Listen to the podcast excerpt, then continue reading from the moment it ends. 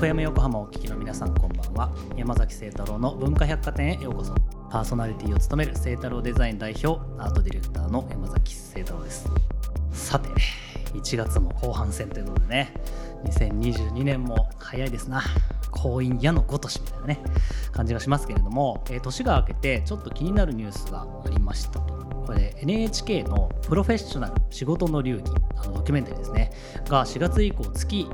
回程度の特番になるということですね。で実は、まあ、文化百貨店立ち上げの時にですねあのスタッフといろいろ話をどういう番組にするかってねあの話をしていたんですけど、まあ、それこそプロフェッショナルとか情熱大陸みたいに本当にその人の本人の心の奥底からこうポロって出てくるような本音みたいなものを引き出せるようななんかそういう番組を目指したいよねっていう話を、まあ、していてなので、まあ、あの文化百貨店はですねあの2週にわたって30分30分なんで1時間ですね賞味を1人の人の、まあ、お話をじっくり聞くというような感じでやってきましたと。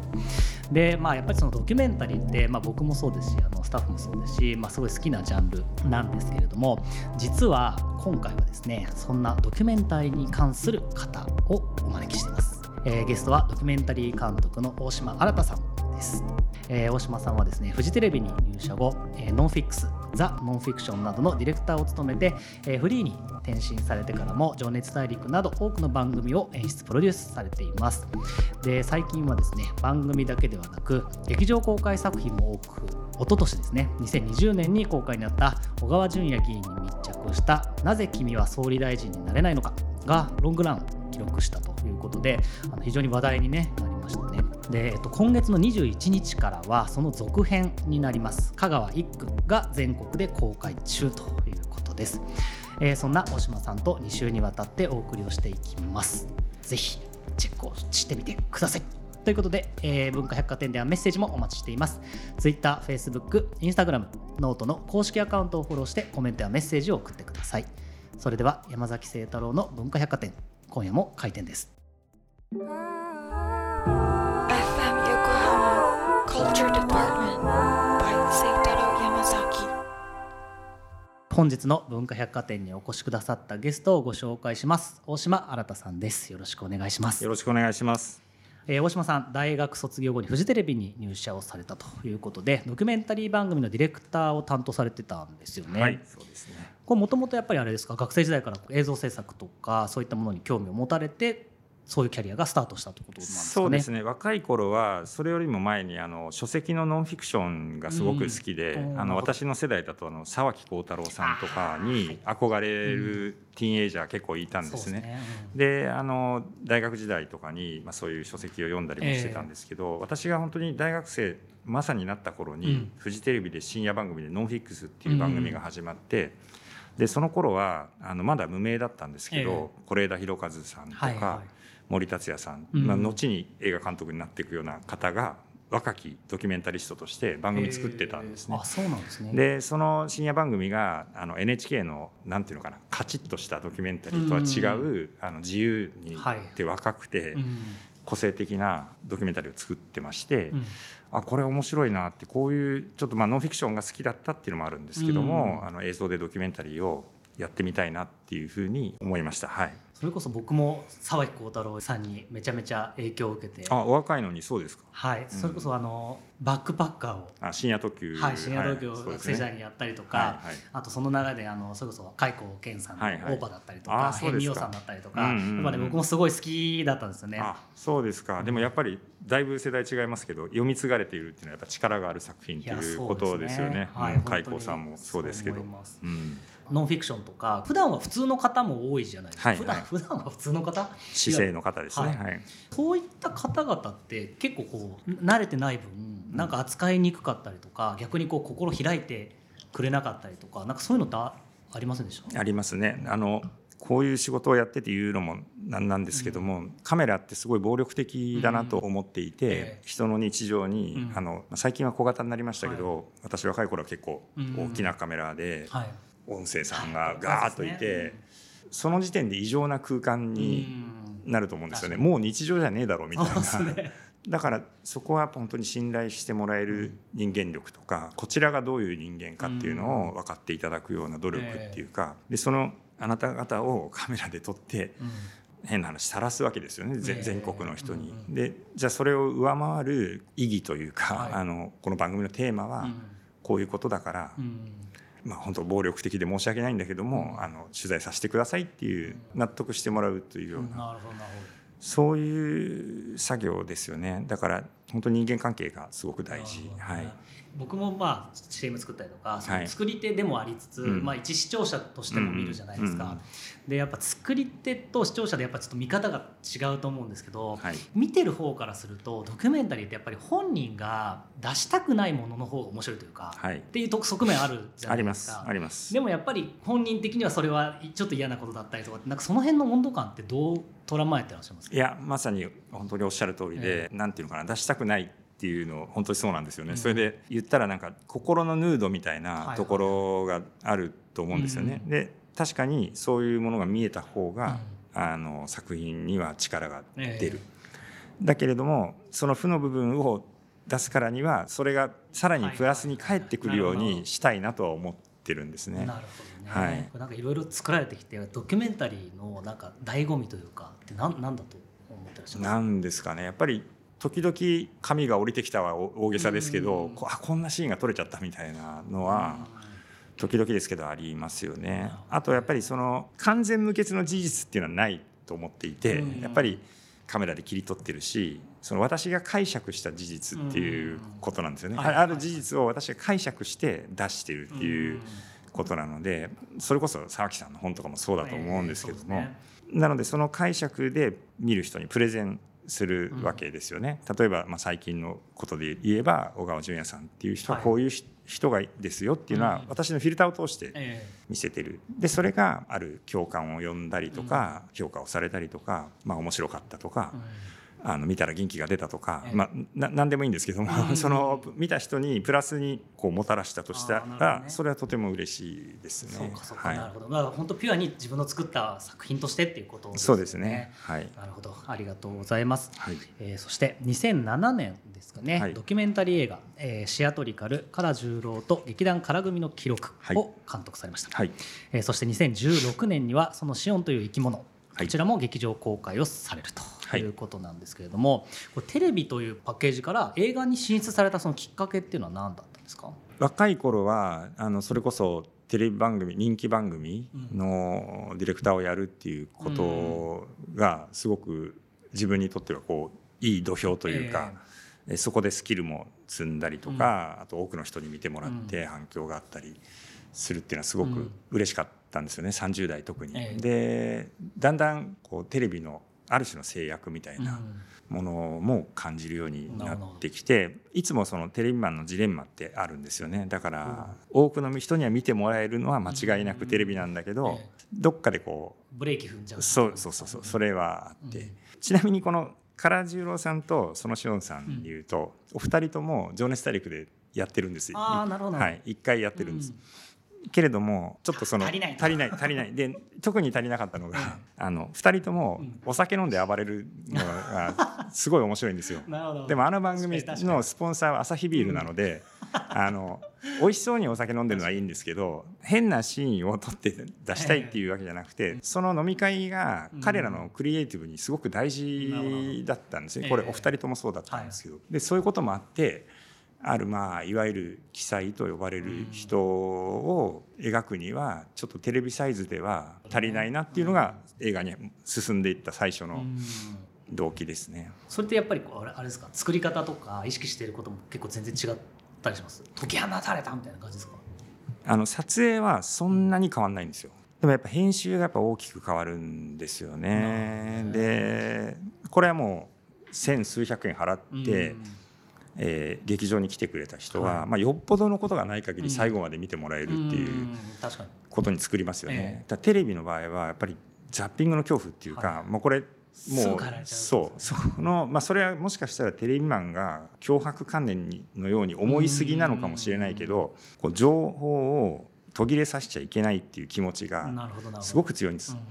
でもやっぱ映画の場合はその余白というか、うんあのーそあと見た人が解釈してくれる余地を作るっていう、そういう編集ができます。でテレビの場合はもうこっちの解釈、ナレーションも過剰だしっていうふうに、ポンポンポンポン展開そうそうなんですそうなんです、うん。だからそこの編集の違いは大きいです確かに。ねちなみにこれ映画になると曲もそうですし、うん。タイトルもつけられたりとか、いろんなものがこう付与されていくじゃないですか、はいはい、こうタイトルって結構その、まあ、ちょっと煽り的な要素もあるというか、うん、まあ、それによって見てもらえる、はい。えないっていうのも変わってくると思うんですけど、なんかそういうのって結構最後につける感じですか？えっとね後で決めたものもあります、うん。はい。唐さんのシアトリカルとかも後で決めたし、うん。ですけども今回のあの直近の2本は先に決めましたね。なぜ君は総理大臣になれないのかはもう撮影中にもう決めてこういうタイトルであなたの映画作りますって言いに行きましたしそれが非常に意図的なタイトルだったので、うん。続編なんだけど逆に無機質な香川行くっていううん風にしようという。でやっぱりタイトルによって方向性は結構固まるところもあるので。う、ん。なるほどね、はい。僕大学の専攻が写真だったんですよ。はい、スチール写真で、うん。まあ、それもあって沢木さんにあ憧れてっていうのもあったんですけど、あの写真もやっぱりそのタイトルの付け方一つですごい写真の意味性を意味がね。歪曲していくというか、うん。なんかドキュメンタリーにとってのタイトルってどういうものだと思われます？いやでもそれ似てる部分はあると思いますね、うん。やっぱりその例えば「なぜ君は総理大臣になれないのか」っていうのがある野党議員の17年っていうタイトルだったら、うん。見る側も違うと思うんですよね、はいはいなんとなくあ記録なのかなみたいな感じで見ると思うんですけど、なぜ君は総理大臣になれないのかっていううん。聞いたら、あこの人はなんかなれない理由があるんだなと、うん。この映画を見ていく確とそれが分かるのかなっていうようなふうになりますよね。そうですね。見る人のき気持ちも規定するような多分写真もきっとそうじゃないですかね。あえて無題ってねつけたりとかはい。する写真家さんも結構いらっしゃいますけど、そういう似たような要素はねあるのかもしれないですね、ありがとうございます、えーそれではここで一曲いきたいと思います、はい。大島さん曲紹介お願いします。はい、バンプオブチキンのレイという曲をお願いします。FM Yokohama Culture Department 文化百貨店今晩お越しいただいている大島新さんが選んだバンプオブチキンのレイ聴いていただきました。この曲はどういった曲ですか？まあ私も自分よりも世代の上のミュージシャンうん。に普通、まあ憧れたりとはい。かっていうのがあったんですけど、初めて自分より年下のミュージシャンにハマったのがバンプだったんですね。ああそうなんですね、はい、でしかもあのうちの子供たちが高校生とかになって、はいはい。めっちゃ好きで、うんで聴いてたらあのハマってですね。ね。それで、えーまあ、何曲か好きな曲があるんですけど、うん。その中からこの「レイ」を選びました。なるほど。ありがとうございます、えーまだまだ大島新さんとお送りをしていきます、えーちょこちょことですね話に出ています、まあ、最近のまあ2作品ですかね。ちょっとお話を聞いていきたいと思っているんですが、えーなぜ君は総理大臣になれないのか。これ2020年に小川淳也議員を17年にわたり追いかけたドキュメンタリー映画ですね。こちらどういうきっかけで小川さん追いかけるようになったんですか？はい、あの小川さんとですね私の妻が高校の同級生で,、うんで小川さんの奥さんも同じ高校高松高校というところに行ってまして、それがきっかけだったんですね。で友達が家族の猛反対を押し切って出馬すると、あの総務省の官僚だったのに、うん。まあ、当時人物ドキュメンタリーやってましたので、あのなかなかテレビでは政治家はやりづらいのは分かってたんですけど、うん。あのちょっと何かの記録にならないかなと思って会いに行った、そしたらこんな青臭い人がいるのかと政治家を目指してる人で、はいはい。面白いなと思って特に発表のあてもないんですけどカメラを回していたっていう感じですね。これそうなんかタイミングでなんか作品化しようっていう風なタイミングのきっかけみたいなのは、あの時はあのもう安倍政権一強っていう時代でで民主党から民進党になってたんですけども、本当に民主党政権の、まあ、負のだイメージというか、うん。それから脱しきれなくて、ええ本人もちょっと迷ってたんですよね多分ね、うん。このまま政治家つやっていいか。なうんみたいな。ちょうどそういう岐路だったので、まあ、せっかくこんなに付き合った人なので、まあ、なんかこう記録として残したいなっていうふうに思いました。なるほどね、うん。これドキュメンタリー映画としてははい。本当にこう評判になったというか、異例のロングランだったと思うんですけど、この「なぜ君は総理大臣になれないのか」こちら公開して変化とか印象的だったことありましたか？いやもうとにかく驚きましたね、で本当にあの東京と高松のミニシアター一巻ずつでぐらいでやればいいやぐらいに思ってたんですよ。で政治家の梅と言ったら失礼だけど、ね。実際そうでしたんで、こんなに見てもらえるとはっていうのと、あとやっぱり熱があったんですよねその見た人の。ん。でその口コミというかそれがまあどんどん広げてくれて、あとリピーターがすごく多くて、まあ、2回なら私も経験ありますけど、やっぱ3回4回っていう人がいて、これは一体何なんだろうっていうそういう反響でしたね。うん。ちなみに原因ってなんかご自身としてはどう思ってらっしゃいます？えっとねまずはその多かったのはある種小川さんがうまくいかなくてもうん。頑張ってて、うん。で壁に弾き飛ばされても諦めないっていうこと。で、なんかねデトックスみたいな感じで。う トックス。浄浄化する、はいはい。なでい何人かいたんですよ。あの、うん。会社の中間管理職みたいな人が、その上司の決定と自分の考えが違うのに翻弄されるみたいな。で小川さんもその2017年の希望の党騒動っていうので、前原さんに無そうそうそうどうかっていうので迷うわけですよね。で無所属で出ることを決めきれない。うんでやっぱり街でお嬢さんたちの前で怒鳴られたりとか、はい なんかお前もうイケメンみたいな顔しやがってとかって言われたりとかはいするんですよね。でなんかねそういうことですごく頑張れってなるとか、あとやっぱ家族の物語っていうのも、私全然やってる時は意識してなかったんですけど、うん。その小さい頃の娘さんとかも撮れてるので。それがあんな大きくなってでお父さんを必死で応援してるみたいな、まあ、そういう姿に心打たれたとか。うんなるほどね、うん。僕でもあれですよ。ドキュメンタリー見て涙出てきたの。なんか初めてかなんか何年ぶりかみたいな感じの感覚にやっぱなりましたよね。でその後ですね続編になります、はい。香川一区。はい。これ一昨日からはい。全国50巻以上で公開になったということなんですけれどもかなりこうスパンが短いと思うんですが 制作のきっかけみたいなものは何だったでしょう？そうですね。あの前作がまあ17年もかけてやったわけですけども、今回はもう短いスパンでと思ったのはあの2020年映画公開してから小川さんの知名度もまああの少し上がって注目されるようになって、でそれと同時に菅内閣ができて、あの平井拓也さんという、はい。まあ、小川さんの相手候補の同じ香川一区の候補者がデジタル改革担当大臣という、まあ一種のこう目玉閣僚のような形になってでこれはますます次の衆議院選挙が注目の選挙区になるなっていうのがあったんですね。であともう一つは私が前作では小川淳也さんの人物ドキュメンタリーとして作りましたけど、その小川さんが戦ってる相手の強さというか、まあ、うん自民党の強さですね、はいはい。それを僕自身もちょっと知りたかったというか、うん。もう何度戦っても負けて弾き返されるっていうことだったので、うんまあ、その平井さんの強さやあるいは自民党を支持している人のうん。その理由とかね合理性、ん。そういうことも知りたかったっていうことですね。なるほど。だからご自身のその探求心みたいなものもその中にはいありました一つあった。ってい。うことですよね。これなんか選挙とか政治とか今までこうなんだろうなあんまりこう取り上げにくいはい。人が多かったフィールド、ここになんかグーって寄ってってるのはなんかあるんですか、そうですね。た選挙はただテレビはやりづらいっうんていうのはあるんですよね。放送法とかがあるので、はい。やっぱり公正中立っていうのがあるので、扱いにくいっていうのはあります。ただやっぱり実はドキュメンタリーの対象としては非常にこう魅力的というか、うん。やっぱ人間がむき出しになるんですね。もう本当にもうなんていうか人が追い詰められていって、小川さんも今回あの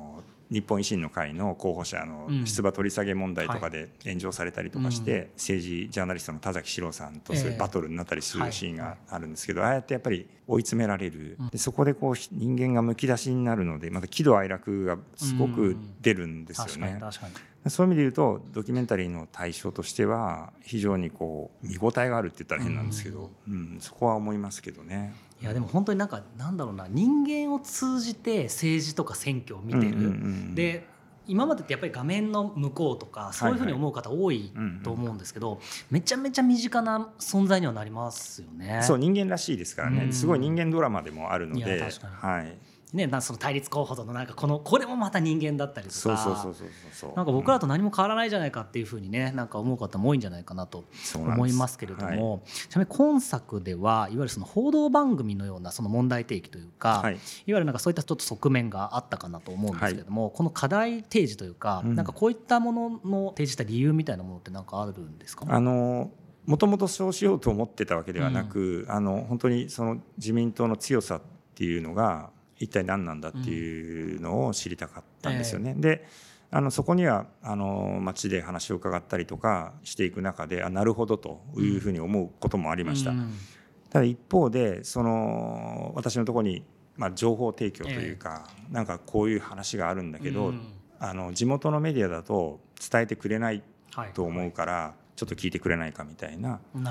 話が持ち込まれてきて、うんまあ、それは私がその前作「なぜ君」の監督だったからだと思うんですけども、で私たちなりにあの調べていったら、うん。まあ、いろんな報じられてない事実っていうのが出てきたので,、で普段はまあそういう調査報道的なことはやってないんですけれども、あの今回はやってみようと。でまあそのまあ、ちょっとネタバレでもあるんですけどその例えば期日前投票をして、投票した人があの名前を書いて、まあ、会社名とね名前を書いて、あの確認をしてるっていうあところなんかも取材がしたんですけども、やっぱりああいうの見てるとこれは民主主義なのかとかいろいろ考えてしまうような場面でもあったんですよね。でまあ香川一区だけじゃなくもしこういったことっていうのが全国で仮に行われているとしするならば一体な何なんだろう選挙っていうこととかね。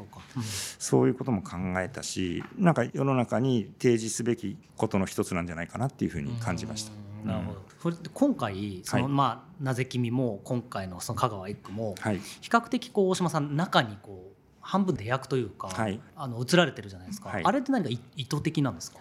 えっ、とねもともと割と出たがりって言われるんですけど あの言われるんですけど、ええ。でまあそれは、えっと私が解釈したものですっていうふうにうん。提示した方が逆に見る人にとってはフェアなんじゃないかっていう気がしてて完全無欠の事実ですっていうつもりは全くないというか、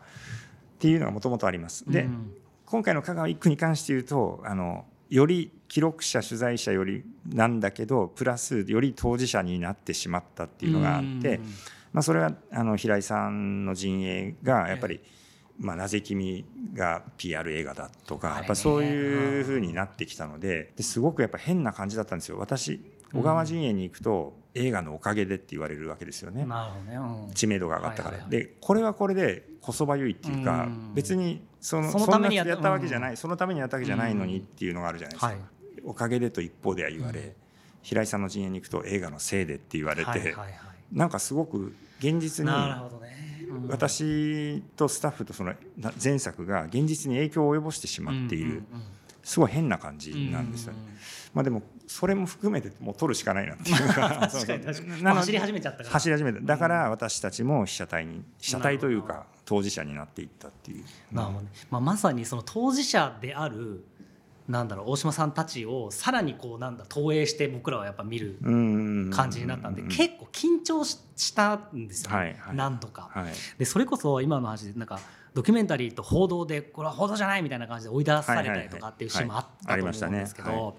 報道とドキュメンタリーってどういう位置づけですかこれは難しいですよね。私はもちろん広い意味でのジャーナリズムのつもりではありますけれども、ただそのあそこで報道ではないって言ってた方からすると、テレビなんかだと放送法の中で報道というくりでやってるものと、ええ。まあ、映画っていう形は違うんじゃないかっていうことだとは思うんですけどね、でも広い意味ではやっぱり報道だしある種の記録こういうことを記録すること自体がある種のジャーナリズムっていうつもりではいるんですけれども、うん。うん。なるほどね、まあ、まさにそのドキュメンタリーってもの自体がまだ概念化されてないのかもしれないですよね。かもしれないですね。中にね。えー最後に香川一区非常にこの全国的に注目を集めた選挙区だったということなんですけれども、あのまあ、実際に間近で見られて総括するとどう感じていらっしゃいますか、うんうん。今回の。今回あの撮ってるうちにその表面的な主人公は小川淳也さんであり、で当然太鼓馬の平井拓也さんや町川純子さんも重要な役割なんですけれども、すごくね実際の真の主役は有権者だなっていう気がしすごく思って。で小川さんをあれだけ対象というか勝たせたのも、あの本当に熱い気持ちを持っていた有権者でしたし、会社に言われて期日前投票に行く人たちもまたやっぱり同じ一票を持ってる有権者で、はい。私としては今回は本当になんかこう有権者だったなっていう気がするんですよね。それは思いました。なるほどね。ありがとうございます、はい。えー大島さんには来週もお付き合いいただきますのでまたお話を聞かせてください、えー本日のゲストはドキュメンタリー監督の大島新さんでした。ありがとうございました。ということで今週は大島新さんとお送りをしました絶対見た方がいいと思います。多分ねあの続けてみたらいいと思いますね。はい。そうするとねなんか今日のね話が何十倍にも面白いしあ選挙ってどうなってたって多分明日からの日常が変わると思いますね。はい。ということで、えー大島監督の最新作「香川一区」こちらは横浜シネマジャックベティほか全国で公開中です、えー選挙の裏側を覗き見するぐらいの軽い感覚で楽しんでもいいかなというふうに思います。といったところで今週の文化百貨店は閉店となります。また来週1月30日の深夜0時半にお待ちしています。お相手は山崎誠太郎でした。